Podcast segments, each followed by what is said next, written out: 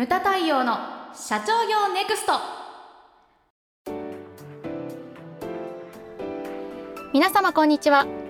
ムタ太陽の社長業ネクスト。番組ナビゲーターの奥脇彩です。太陽さんよろしくお願いします。はいよろしくお願いします。太陽さん。はい来年から消費税10%ですよ。そうですよ。はい。あやちゃん給料を上げないとやっていけないですね。はい。お願いします。お願いします。即答しないでください。いやでもそれぐらいの衝撃ですよね。そうですよ。うん。企業としても大変だと思いますうん。ねだって予定納税っていうそそこだけで突っ込みどころがあるようなねもうあるわけじゃないですか。いきなり10%の消費税払いなさいって言ったら、それだけで借り入れをしなきゃ払えないっていう企業も絶対出てくるはずです。だ消費税倒産っていうのも冗談じゃなくありえねますよね。ありえますよね。でこの間まあこの間って言ってもですねあのまあちょっと前ですけれども、はい。安倍首相の発言ありましたよね、はい。記者会見をされてましたけれども、あのこうおっしゃってたんですね。はい。消費税率は法律で定められた通り法律で定められてたんだみたいな。そこでまず思ったんだけど。2019年の10月1日に現行の8%から10%に引き上げる予定だ、うん。全世代型社会保障制度への転換し、えー財政健全化も進めていく。経済に影響を及ぼさないよう対応する。第一に引き上げによる税収のうち半分を国民に還元するというふうにおっしゃられていました、はい。この産業だけでもですね 結構はい突っ込みどころがあるんですよ。でまず第一にですね、はいまあ社会保障半分使うよとはいでもう半分を財政健全化にするっておっしゃられてるんですけど、そもそも前の選挙自民党がですね勝った時公約として掲げてたのは、はい100%社会保障に使うというふうにおっしゃられてたと思うんですよね。でこれが半分になってるわけですよ。うんでもう半分を財政健全化だから要は一言で言うと借金返済に当てていくよと。でこれ思うんですけれどもあので経済に10%に上げた時にまあねいろんなあの有識者がやっぱりこうね消費が落ちるとはいいうふうにおっしゃられてます。はいこれはそうですね私もあの激しく同意をするところですけれども、これに対して経済に影響を及ぼさないよう対応するっていうふうに言ってるんですよね。さらっとさらっと一文で言ってるんですけれども、はいそんな対応ってあったら早くやってんじゃないのっていうのがえ 経営者の考え方ですようね。んで財政健全化これ借金返済っていうのもまあ考えものですよね。でもまあまあさっきのその経済に及ぼさないように対応するっていう後に第一に引き上げによる税収のうち半分を国民に還元するってこれね恩着せがましく言ってるけれども俺たちが稼いだ金じゃんって税金じゃんっていうね還元するって言われてもさみたいな感じですけれども、まあここは置いといて、はい。借金返済に当ててる当てるっていうことはですよ、うん。プラスではないんですよね。まあそうですよね。うん。それによってあの国民が幸せになるわけじゃないじゃないですか。うん。借金を返すだけですから、はいはい。でこの辺はですね例えば、はい。あのリスナーの皆さんも考えていただきたいんですけれども、会社でも個人の家庭でもですね、はいはい。あのまあね借金ってあったりするわけじゃないですか。はいはいまあね賃貸に住んでる人はないけれどもうん。例えば家とかも持ってね私もローンあります。でこの間銀行のあの方とちょっとお話ししてたんですね。はいであのまあねこういうこういい商品があります、うんうん。みたいな。あの投資をしませんかみたいなええのをよくねやっぱり銀行さんも持っていらっしゃるんですけれども、でね定期預金よりもこの、ね、金利が金利を考えるとええ。全然つかないのでこっちの方が得ですよって言われた時に「えちょっと待って」と。はい「私住宅ローンあります」と。ででも貯金あります、はい。でそれで繰り上げ返済したらそれで数十万数百万浮くわけですよね、でそっちの方がそういうふうに言われたらそっちの方がまあわ利率っていうかそういうのはいいですよねっていうふうに言ったら、ええみたいな顔されたんですけど でもねそれも考え方なんですよね。うん会社っていうのもそうですよね。うん。こう銀行からお金を借りてね。はい。でうちのね後継者上塾の井上和弘先生もおっしゃられてますけれども、ねはい、借金右側に3億ある、はい、現預金3億ある、はい、返してまえっていうふうにおっしゃおっしゃいます、ね、おっしゃいますよね、うん、そしたら金利損しなくていいやろ、みたいなことをおっしゃられます。でもねあのこれもこれは個人も会社もそうなんだけれども、うん、私も住宅ローンだから繰り上げ返済いやそしたした方が、うん、あの得ですよねとは言ったんだけれども、はいはい、でもそれはできない部分もあるわけですよね、うん、子供を抱えてる。そうですよ、ね、教育費もかかったり、はい、まあね義務教育終わってきたら教育費っていうのもね、はい、あの当然かかってくるわけですし、うん、会社っていうのも私も昨年ねあの理事長に就任しまして、はい、そしてですね会社を実際やってると次の手を打つために現金っていうのは少なからず必要なんですよね。うん、何をするにしてもあのお金っていうのはかかるものなんですよね。うん、この間うちに来たですね防犯カメラのメーカーなんかは、はい、あれですよあの相談個別相談に来たんですけれども、はい、こう研究開発費で4億とか5億とかかかる。やっぱね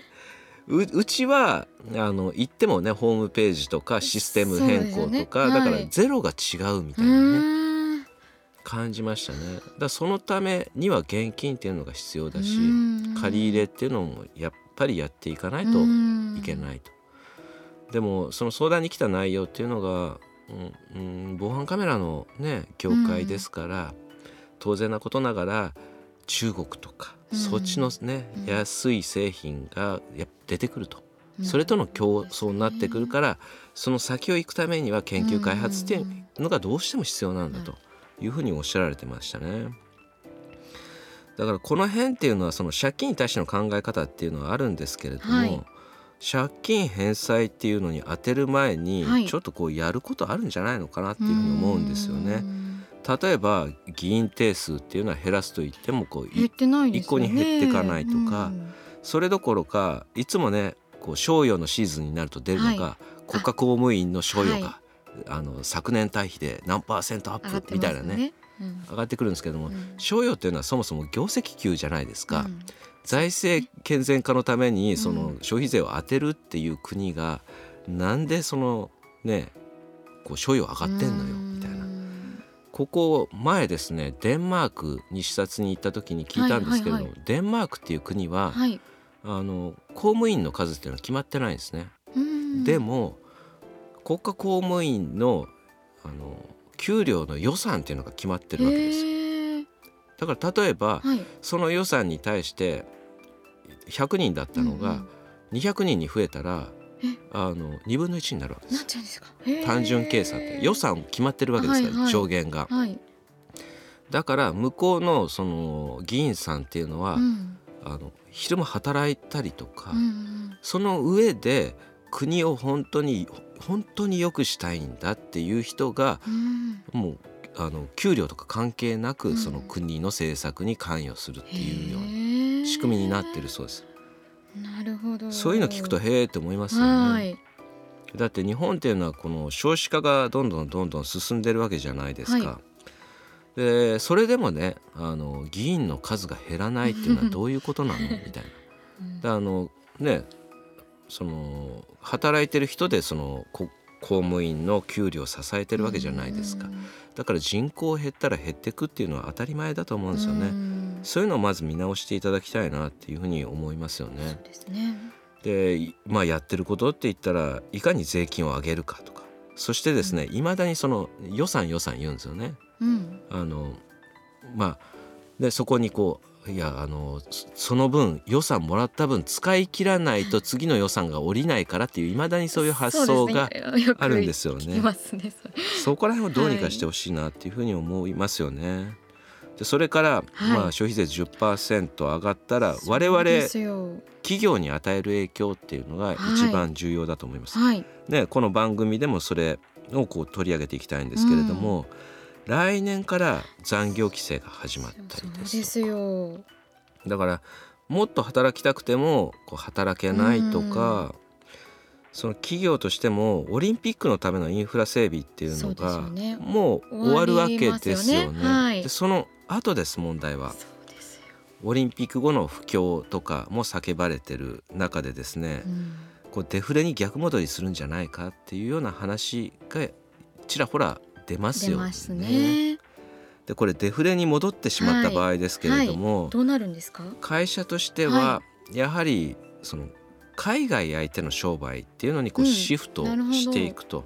だからあの国内の空洞化がうんまた進んでしまうのかなと。ね、いあの一時デフレからこう脱却してきたような、まあね、デフレとは明らかに違う風が吹き始めてたんですけれども、これが一気に逆戻りしてしまうんじゃないかなというふうに心配をしております。うんで我々はですね、まあ、経営者としてその中ではい。これから対策っていうのを2つ当然打っていかなきゃいけないわけです。一つは何かって言ったら、コストダウンですよね当然、そうですね。あの例えば取引先の見直しですとか、我々日本敬語理科協会っていうのはまあね一旦あの取引をいただいた会社と長く付き合うっていうのがこう、まあ、理念としてありますけれども、そうです例えばその10年20年同じ取引先としか付き合ってないと、うんそしたら世間相場っていうのが分かんなくなってしまうんですよね。そうですね。さらにこうデフレになった時に、うん。デフレっていうのは商品がどんどんどんどん値下がりしていくことじゃないですか。そうした時に世間は下がってるのにうん。相変わらず同じ値段で取引し,、うん。してるとかそういうのはいまだに見受けられるんですよね。そうね。そこをこう気をつけていただかなきゃいけないっていうのと、もう一つはですね、自分のところの商品を磨くというところですね。付加価値をつけて、例えばネーミングセンス、うん。デザインセンスとか全部変えてそして付加価値をつけてはい値上げをしていくということが必要になってくると思います。これをですね、まあ、突然なった時にや言っても間に合わないんで、はい、ですね。今からですねまだうん。1年近く猶予がありますので,、そうです。考えていただけたらと思います。あとは消費税10%前の駆け込み需要なんかもありますし、うん。あとは改元もありますから、うん。その特需うん。なんかもあるなんて言われていたりしますからね。でも駆け込み需要っていうのは利益の先食いですから その需要怖いのはその後なんですよね。そのだから後ですね2020年ですかね。その需要が駆け込み需要の後、はい、必ず余波が来るのでそれも見越したですね対策っていうのを今からはやっていただけたらなというふうに思います。はい。ムタ太陽の社長業ネクストは全国の中小企業の経営実務をセミナー、書籍、映像や音声教材、コンサルティングで支援する日本経営合理化協会がお送りしました。今回の内容はいかがでしたでしょうか？当番組で取り上げてほしいテーマやご質問などございましたら当番組ホームページ上からお寄せください。お待ちしております。それではまた次回お会いしましょう。